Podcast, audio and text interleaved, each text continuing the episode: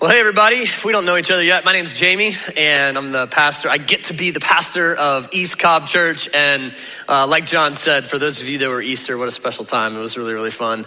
Um, and uh, if you sat in overflow, sorry. You know, we were just, there's no idea that that many people were going to show up. It was incredible. So, um, very thankful. What a special time to worship together. Hey, a quick story before we get going today.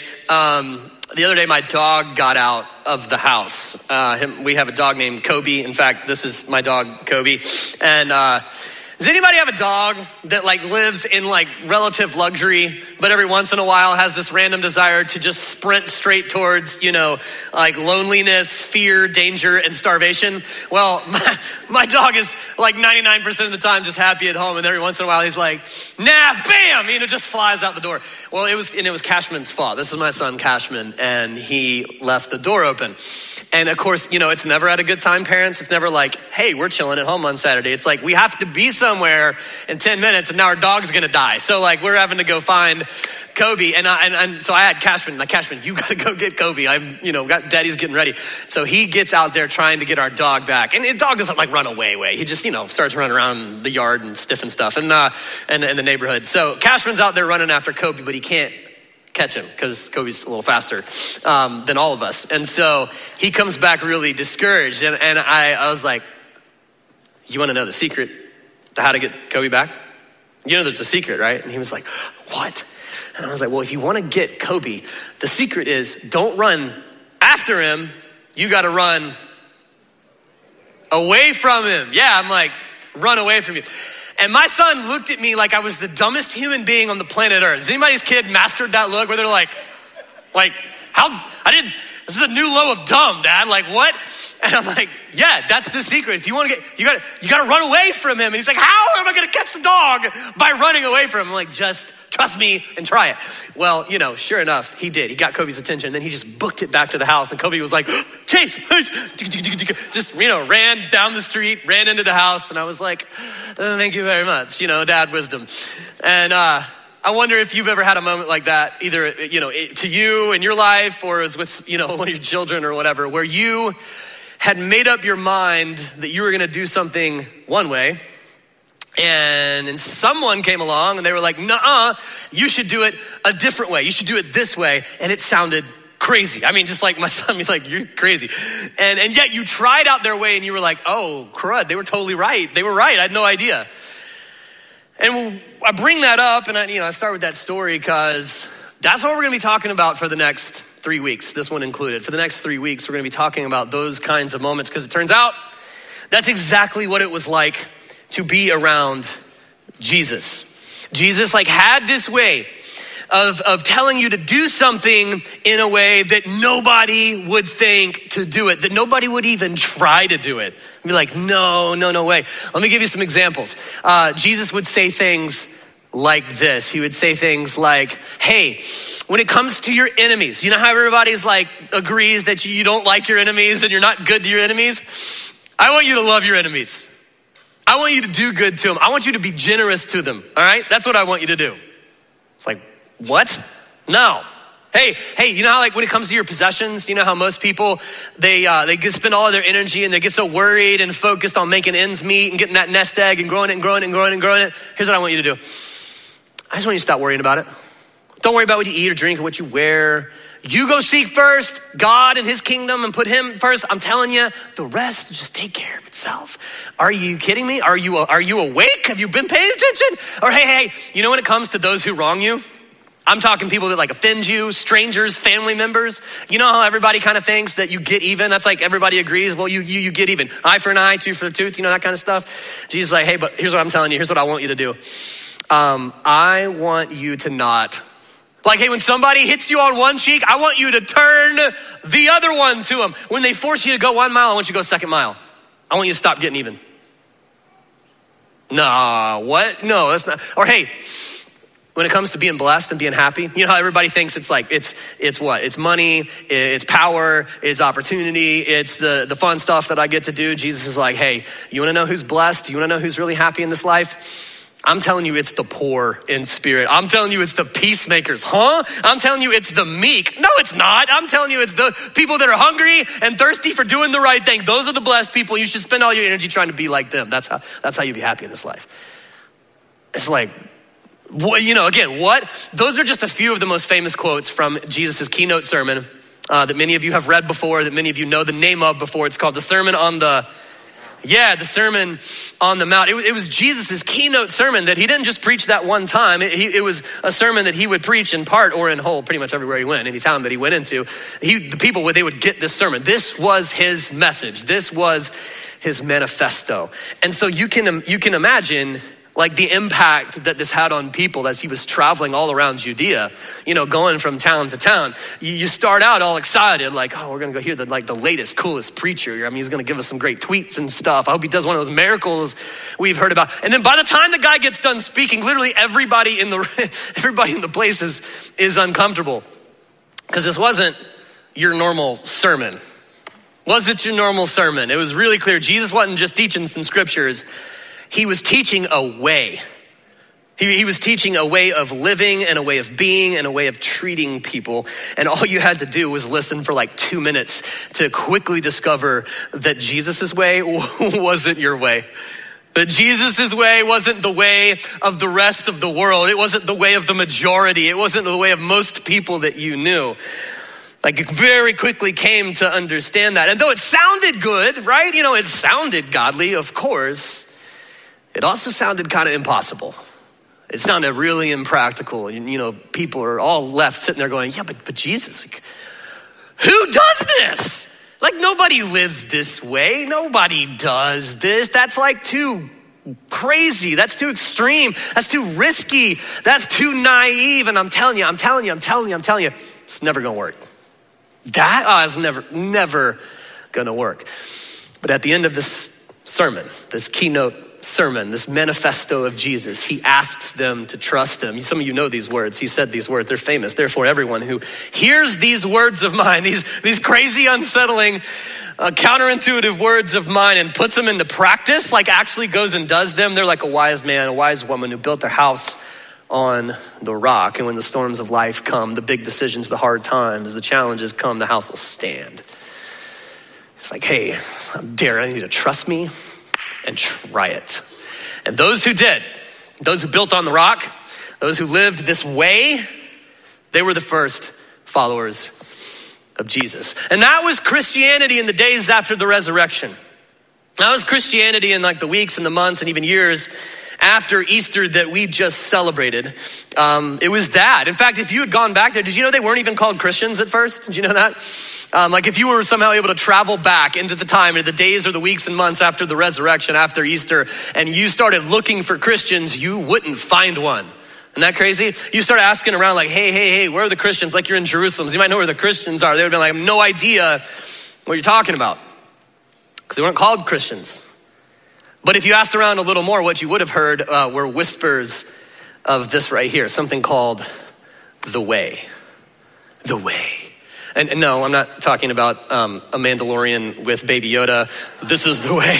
Just go ahead and get that out of my system as a Star Wars nerd. That's, that's actually not what I'm talking about. Uh, you would have heard whispers of the way. A group of people who believed that a rabbi from Nazareth was actually God in the flesh who died on a cross for the sins of the world and who rose from the dead to start something brand new. And not just a new belief system, a new way a brand new way of, living and being and treating people that was from heaven, that was itself the kingdom of heaven come to earth. A kingdom that Jesus said didn't start in palaces or in thrones or with nations and armies, but one that was meant to start right here in the human soul and the human heart and, and then make its way out into our lives and our decisions and our relationships and our families and our neighborhoods and the whole wide world. The point is, week after Easter, here we are if you'd shown up a week after Easter and said, Hey guys, cool, I'm a Christian too, not only would you have to explain the term, but if you had said, Hey, I'm a Christian, but you didn't walk in the way, everybody around me then like, Well, no, no you're not. Well, I mean, you can't, you, you can't be because Christianity isn't just something you believe. No, no, this isn't just something you believe, though that's certainly important, right? Massively important. We believe that Jesus is the Son of God who died for the sins of the world and rose from the dead to give us new and everlasting life. I mean, that's what we believe, and that's very important, but that's just the starting line. Like, that's just the kickoff to the game. Christianity isn't just something you believe. No, no, it is someone you follow. It's someone you you follow, someone whose way you walk in, someone whose way you follow. And by the way, that's how they got their name Christians. Did you know that? I, I didn't know this for the longest time. Christians were first called Christians in the city of, of, Antioch, and the people of Antioch gave the followers of the way, that's what they're called, followers of the way, they gave them the name Christian as a political designation. In the same way that they would have said, oh, you're like a Republicanian uh, and you're a Democratian. Well, apparently you guys are Christians because you you know you've sworn allegiance to and you've dedicated your lives to this this Christ. You should do what he says. That's how they got the name. That's how we got the name Christians because they were followers of the crazy, counterintuitive, who even does that way of Jesus. And why did they follow the crazy, counterintuitive, nobody does that way of Jesus? Because they thought it was better. They thought it was better. Like they believed that it worked. They believed that it was the solution for the present and it was hope for the future, that it was the way that we were created to walk in and the way that God was calling us to return to today. They were convinced in their hearts that they had a better way for the whole wide world. And it, in fact, would change the whole wide world. And so that's the question as we start this series and for the next couple weeks. That's the question of today. The question I, in the end of the day, I hope you go home with and hope you think about for a little bit today or maybe tonight at dinner or tomorrow as you're doing whatever you do. This is the question What way are you walking? What way are you walking? For all of us in the room, what way are you walking? Because we're all walking away, right? No, yeah, I'll go back. Um, we're all walking away, like we're living and making choices and navigating our relationships and handling our challenges and pursuing our future according to some way. We're all walking in a way. Question What way are you walking? I think that's a question worth asking. I think it's a pretty relevant question because here's the deal we would all agree that this is true, or maybe has very recently been true if it's not true right now. Uh, that many of us are walking in ways that aren't working.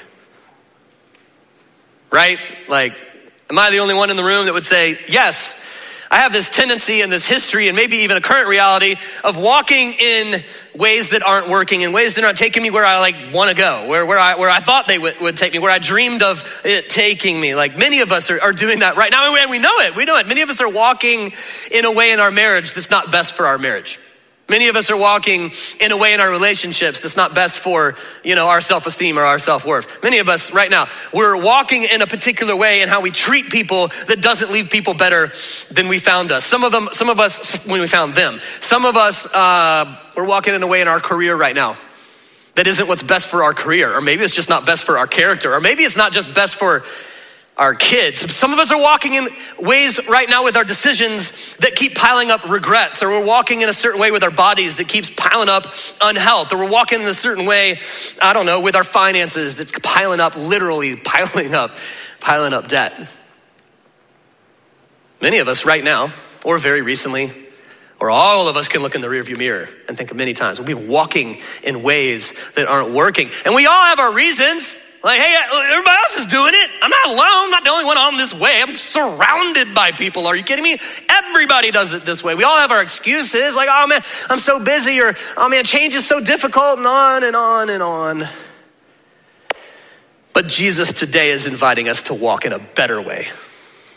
He's inviting you, me, to walk in a better way. And by the way, this isn't just for like non Christians in the room. You're like, oh, sinners, you need to walk a better way. Like, no, uh, please don't hear that and don't make that mistake. Hey, if you're a Christian, don't make that mistake today because Christians, listen to me. Um, I, I, just want to tell you this it is very uh, possible to be a church attender and not walk in the way of Jesus. It's very possible to be a believer and not walk in the way of Jesus.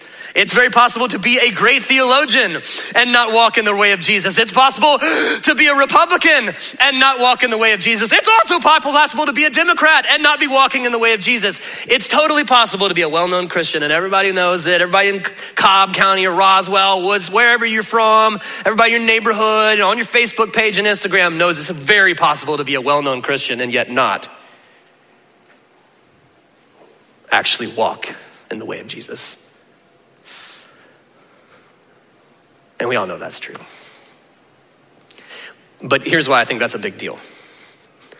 Here's why I think this is a big deal to all of us because what you believe makes all the difference in eternity, right?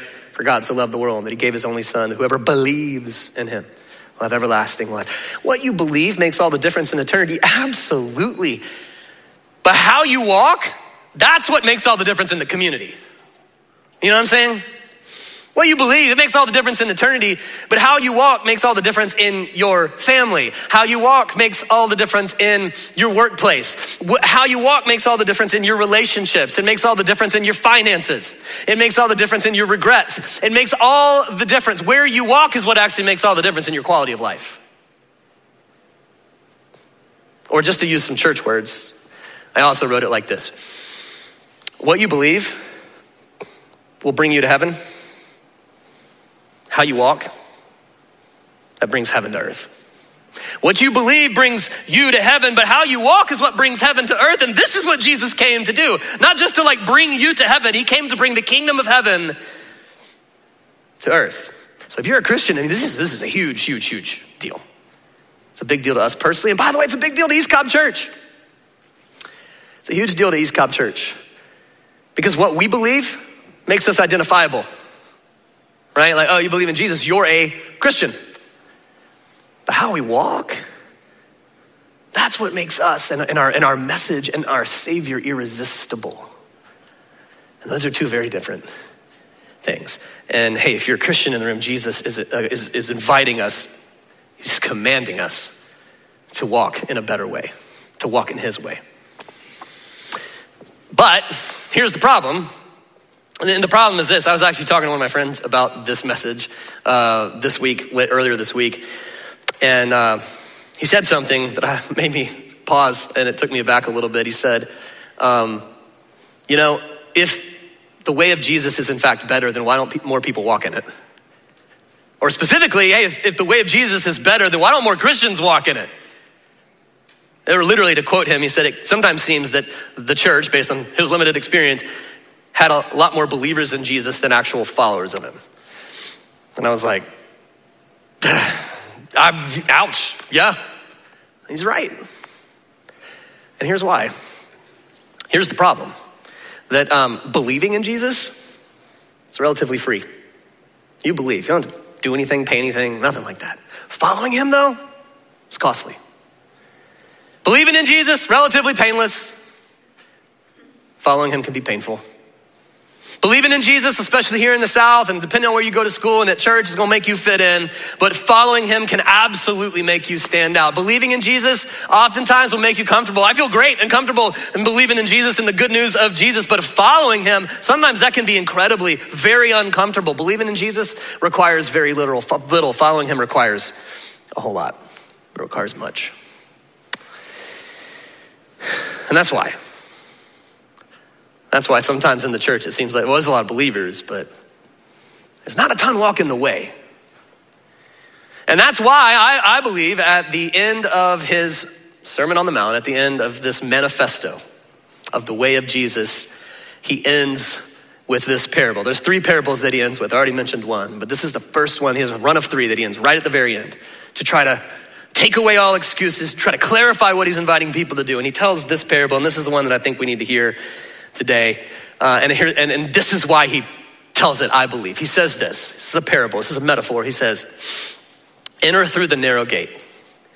For wide is the gate and broad is the road that leads to destruction, and many enter through it. So Jesus says, Hey, there's a, Jesus saying there's a broad road in life. There's a big old broad road in life. There's a, there's a road that just feels natural to all of us. It is a road that's well lit, it's a road that's well traveled, and it's a road that's well advertised. And most people are on it. That's where most people are. The only problem with this road, Jesus says, is it leads here. Jesus is saying, the natural way of the world, the, the natural way of the human heart, the natural way of treating people, of gratifying our desires, of acquiring and using power and building our futures and all the stuff that we do, it actually leads to somewhere bad. It leads to destruction. And by the way, we all agree with him. Like we all intuitively agree with that. I mean, it's why we have laws, right? It's why we have courts. It's why we have a Bill of Rights and police and armies to enforce them. Why? Because the natural way of this world naturally leads to the degradation of, to the erosion of dignity and generosity and compassion and equality and, and gentleness and mercy and love and peace and kindness and honesty and self control and all things like that. Jesus said, Yeah, yeah, that's the broad road. Don't you see it? You know it. And we all know it, by the way, because we've all walked it before. I mean, every single one of us is familiar with this road. Every single one of us at one time in our life, we've walked roads that a ton of people were on, right? That a ton of people were celebrating, even, that a ton of signs were pointing to and inviting us to, but they led straight to regret. I mean, we were flanked by hundreds of people. Everybody was doing it. Everybody was selling, celebrating it. And but when we got on it, it led, led straight to pain. It led straight to trouble. It led straight to divorce. It led straight to addiction. It led straight to financial ruin. Oh yeah, we're all there. We are, we're all eyewitnesses of. We're all firsthand experiences uh, of this road. Jesus says there, there's a natural way of the world. There's a broad road in this life, but it ultimately leads only one place it leads to destruction. But then he goes on, he says, But small is the gate, and narrow is the road that leads to life, and only a few find it. Jesus said, Hey, good news though, the broad road isn't your only option. There is another way, there is a new way, heaven's way that I kicked off at Easter, and it's a lot like a narrow road. I mean, think comparing a highway to a backcountry road. This way, the alternative, it's a lot like a narrow road. It's not well lit. It's not well traveled. It, it's not well advertised. But here's why you take it. Go back, please. Can you go back to the narrow road verse? Um, you would take it because it leads to life. It leads to life. It leads to the life that you're looking for. It leads to the life that you were created for. It leads to the life, but Jesus is saying that I paid for on the cross. It leads to a life that is full, a life that is free, and a life that is forever. And don't forget, this is the end of his whole keynote sermon here. And he goes, and by the way, this is the life, this is the narrow way that I've been describing this whole time. And yes, it's different than the broad road. Yes, it sounds a little crazy. Yes, it might seem a, lot, a little counterintuitive. And by the way, sure, it is more difficult. Sure, it's going to cause you to stand out a little bit. Sure, it might be uncomfortable. Sure, it might cost you something, but I'm inviting you to follow me on it anyway because it's better. It leads where you want to go and where I want you to go. And so that's the wake up call of this parable. The wake up call of this parable is hey, there's a broad road and there's a narrow road in life. And, and here's just the principle the principle is this you can choose the road you're on, but you can't choose where it leads. You can choose which road you're on, you just don't get to choose where it leads. And Jesus is saying, hey, listen, please, please, please, don't travel the broad road. Don't just join in with where everybody's going and what's popular and what's easy and what's well lit and well advertised and well celebrated. Don't just, don't just without thinking join in with that. Come walk with me on the narrow road and let's find life together. My friends, that is the invitation of Jesus. The invitation of Jesus. It's not just something to believe in, it's someone to follow. Jesus isn't just inviting you to a belief system, though that's important. He's inviting you to a better way. And that's what this series is about for the next three weeks. It's about a better way. It's about a better way. And each week is going to actually have that in it. It's going to be called the way of blank. And so every week I want to briefly describe a way of Jesus, and today will be briefer than most because I've been setting this up. But um, I want to describe a way of Jesus and not just explain it though. I, I hope to actually give you a practical way to start walking in it, whether you're doing that as a follower of Jesus or someone who just wants to try it out. Well, that's my hope for the next three weeks. And I want to invite you to try out walking in the way of Jesus or double down on walking in the way of Jesus if you already are. Because I really believe this. I believe that if you do, it'll instantly start to make your life better and make you better at life. It'll instantly start to make our community better and your neighborhood better and this place a better place to live that we love where we live. If you do, it'll instantly make your faith more relevant and more alive and more useful to you and those you love. And it'll instantly start making our church and our message and our Savior more irresistible. So if you're a Jesus follower in the room, this is a really important series, not because I'm preaching it, but because it's a really important subject matter to Jesus. And the terms or the ways that we're going to describe in these next three weeks are very important to your faith. They're very important to us as a church and who we're trying to be in the community. These are things that we're going to ref- continue to reference throughout the life of our church. And so I hope you'll take notes again, not because I'm preaching and, oh, it's so amazing. No, but because these verses are so powerful and so important. By the way, if you're not a Christian, I hope you know that this is really, really, really, really for you. I hope you know that. Don't forget this. Don't forget this. Sometimes we forget this kind of stuff. Think back to the day one, the, the, the first first people to meet Jesus. They tried, benefited from, and, and bought into, committed themselves to his way before they ever believed that he was a Messiah. And you can too. And I hope that you will d- decide to try following Jesus, even if you don't believe, because even if you never do, I promise you, you will never regret following him. It's a better way. So, three weeks, three ways of Jesus. And today, for just a few minutes, I want to give you the first one. And I only need a few minutes because here's the thing about this first one you already know it. But here we go. Way number one the way of Jesus. This narrow road of Jesus, the way of Jesus is first and foremost the way of love. Everybody say the way of love. Everybody say the way of love. Way of love. There we go. There we go. I grew up in a church where you couldn't speak either, so I get it. Um, the way of love. The way of Jesus is first and foremost the way of love. And listen, like I said, um, this isn't surprising to most of you in the room, especially if you've been around our church for a while. I mean, we talk about this. I literally talk about this almost all the time. It's in the DNA of East Cobb Church. It's literally in our mission statement that John was telling you about love where you live. And it's also not a surprise if you're familiar with the scriptures. Like, here's what I mean John the Apostle uh, tells us that God is love. Y'all know that verse. It's one of the most famous verses in the Bible. He tells us that God is love. Not just loving, not just like lovely. No, like he actually is love. And we are made in God's image. So, therefore, if that's true, what then do you imagine is the number one thing we were created to do? Yes, there you go, love, right? Love. In fact, one time Jesus was asked, Hey, Rabbi, what's the greatest commandment? What's the number one most important thing to God? And he said these very famous words right here. He said, Here's the greatest commandment love the Lord your God with all your heart, soul, mind, and strength. And the second is like it. They meant to go together, two in one. Love your neighbor as yourself. That's the greatest commandment. That's the number one thing that God wants you to do is to love, right here, this, this, these three things love God, love others, and love self.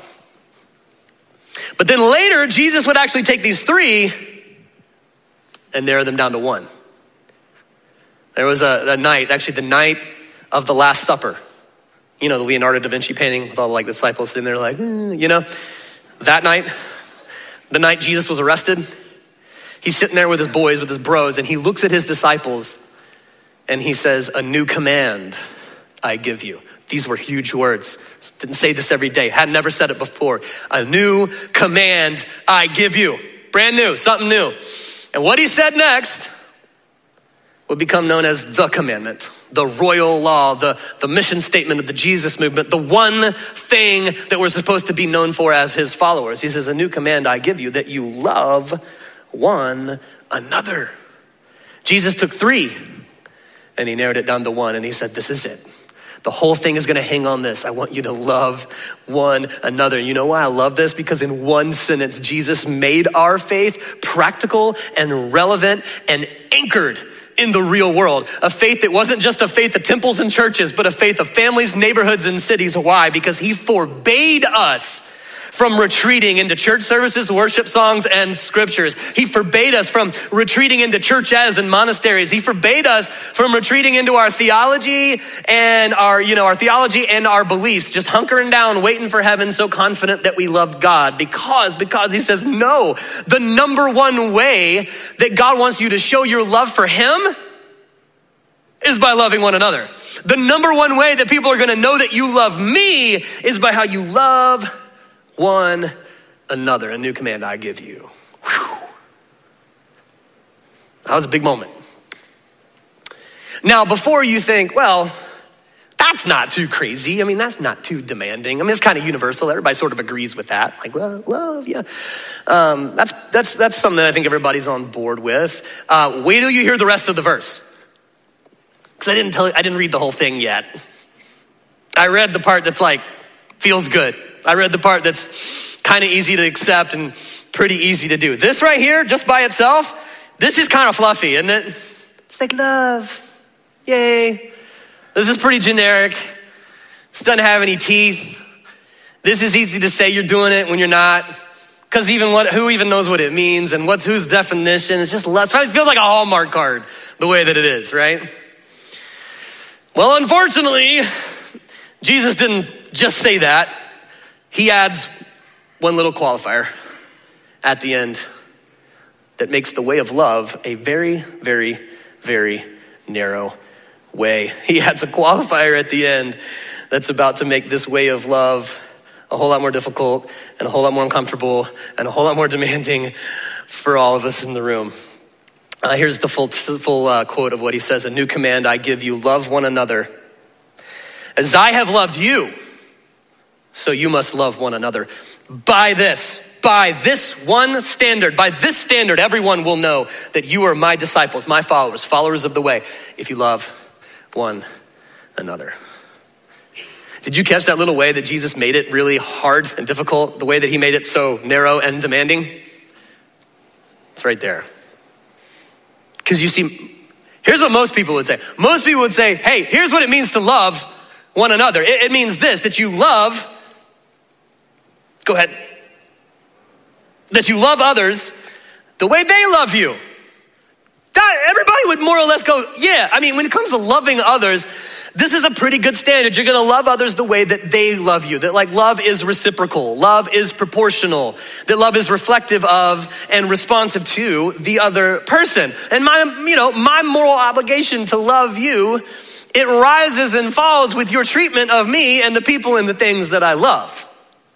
Love as others have loved you more or less. And Jesus says, nah, that's the way of the world. That's the broad road. I'm calling you to something better. I'm calling you to love others the way I love you. Uh oh. I want you to love others the way that I uh, love you. I want you to love others according to pegged to, you know, equal to the way that I've loved you. In other words, I want you to love others in a way that doesn't change with who they are or how they've treated you. I want you to love others the way doesn't even change with who you are or where you are or how you're feeling in the moment. I want you to love as I have loved you. And I, Jesus said, I forgave you in advance. I paid your debts. I was patient all the way unto my own death. I prioritize reconciliation over revenge. I loved you when you didn't love me. I pursued you when you didn't even pursue me. I was generous to you when you were stingy towards me. I believed in you before you ever believed in me. I protected you when you didn't even ask. I forgave you when you didn't even ask. I rose from the dead to offer you new and everlasting life that you didn't even know that you need. That's how I loved you. And these mercies, these mercies, and even ones I didn't mention, these mercies are brand new for you every single morning that you wake up, regardless of what happened the day before. That's how I loved you. Now go and do likewise. A new command I give you love one another as I have loved you. And my friends, if we want to follow Jesus, this is the way. This is the way. This is the way of Jesus, the narrow road of Jesus that he's calling to. And it means, I made a list here because I wanted to say it just right. This means that we would abandon the right to hold grudges, that you would abandon the right to hold a grudge and bind yourself to the practice of unfair forgiveness. It means that you would abandon the right to repay evil with evil and bind yourself to overcoming evil with good. It means that you would abandon the right to see or use anyone as a means to an end and bind yourself to making you the means and others good the end. It means that you would abandon the right to speak your mind and use your words however you want and bind yourself to building others up with how you speak. It means that you would abandon the right to hide behind a phone screen, uh oh, or a car window and treat someone with contempt. And you would bind yourself to compassion and to initiate grace in each and every situation. It means that you would abandon the right to give up on someone and bind yourself to the practice of always offering another chance. It means that you would abandon the right to wait for someone else to meet a need and bind yourself to being a part of the solution and going first. It means that you would abandon the right to put people in a category and give yourself permission to hate them or exclude them or simply not prefer them. And you would bind yourself to only one single category that everyone is someone made in the image of God and everyone is someone paid for by the blood of Jesus. That's the way. And that sounds really difficult. It sounds really extreme. It sounds naive. It probably sounds counterintuitive. And most of your friends, neighbors, and peers maybe would look at that and go, hmm, no way. It's never going to work. They look at you like my son looked at me when I was like, hey, run away from the dog. But here's why you would do it Here's why you would follow it. Here's why billions of people in history have bound themselves to this way. Here's why. Because this, this one leads to destruction. This is the natural way of the world. It's the broad road. And we have seen every one of us time and time and time and time, again and again and again and again, how this leads to destruction, how it leads to broken relationships, families, marriages, how it leads to division and disunity in our neighborhoods, in our cities, in our country, how it leads to cycles of vengeance and violence, how it leads to racism and oppression, how it leads to us just hating each other and bickering with each other and resenting each other and fighting with each other all the time. I mean, shoot.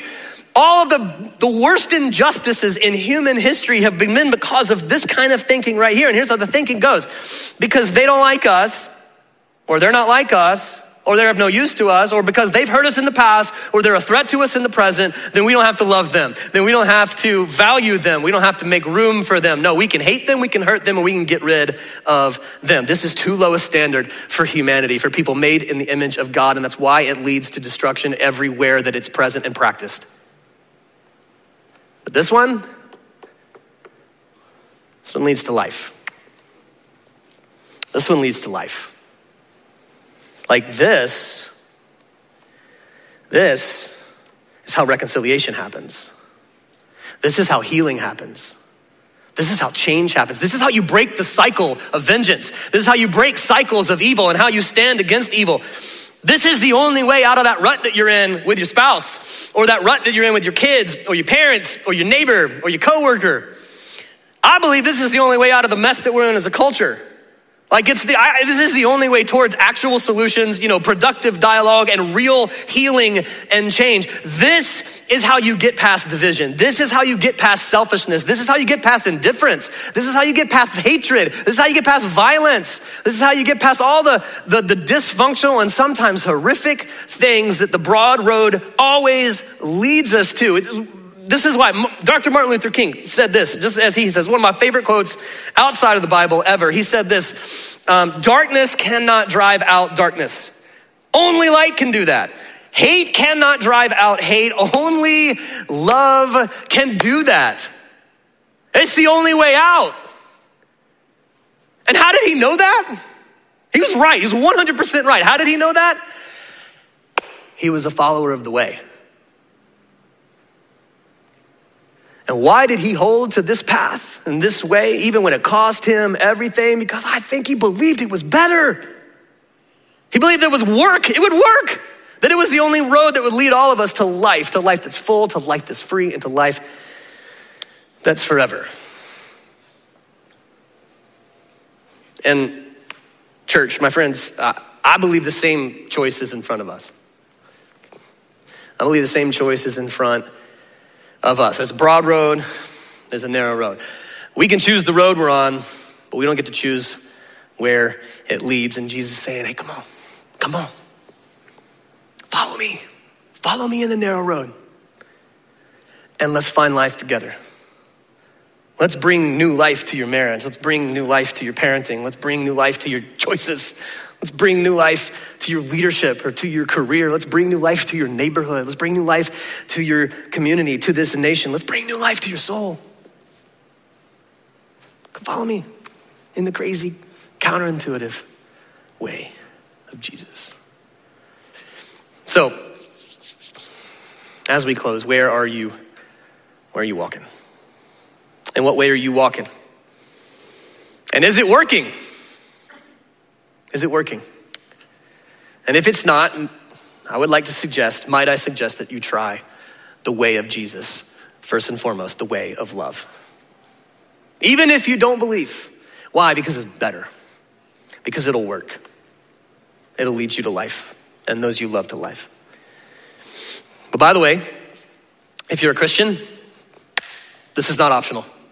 This is not a suggestion, it's a command. You and I, we got to stop dabbling in or coasting on the broad road and we got to start walking in the way of Jesus.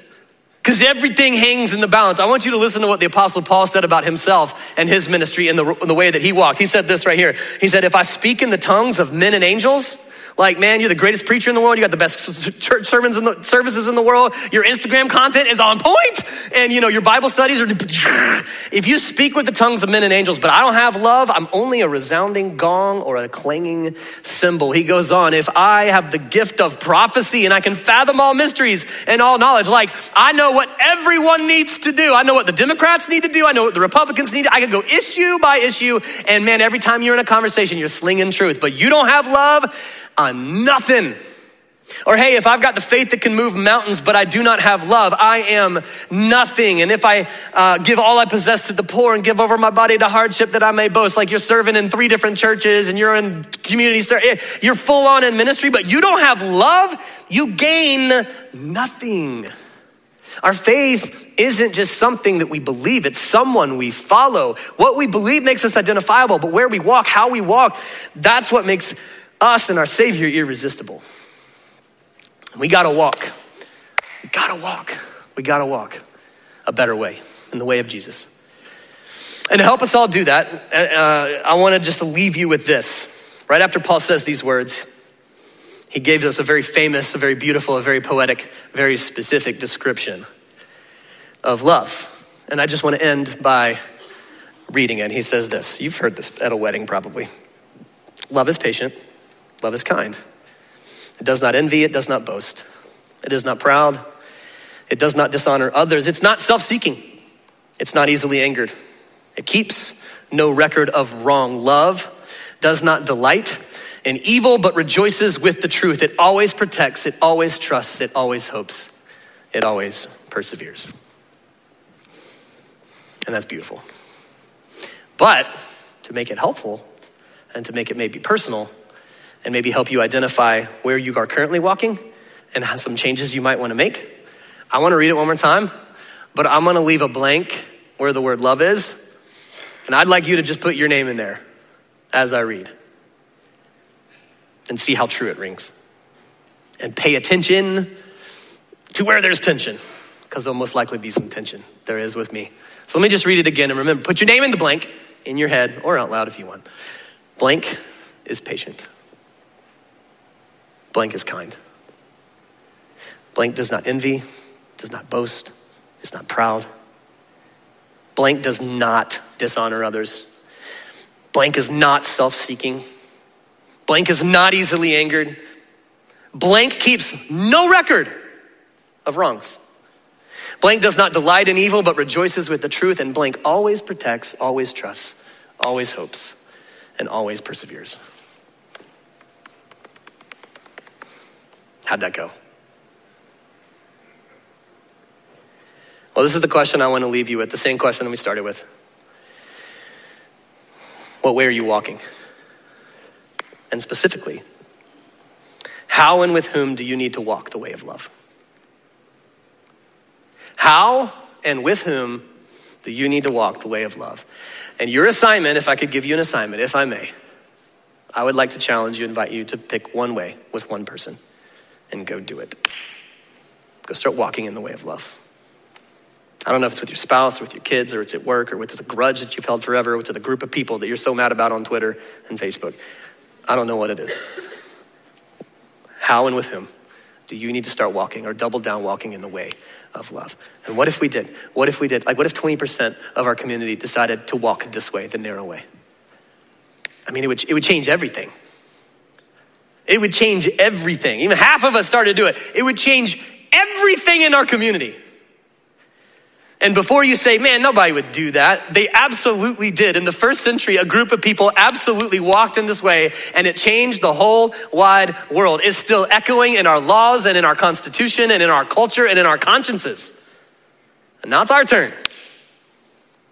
What do you say we walk the narrow way? Walk the way of love.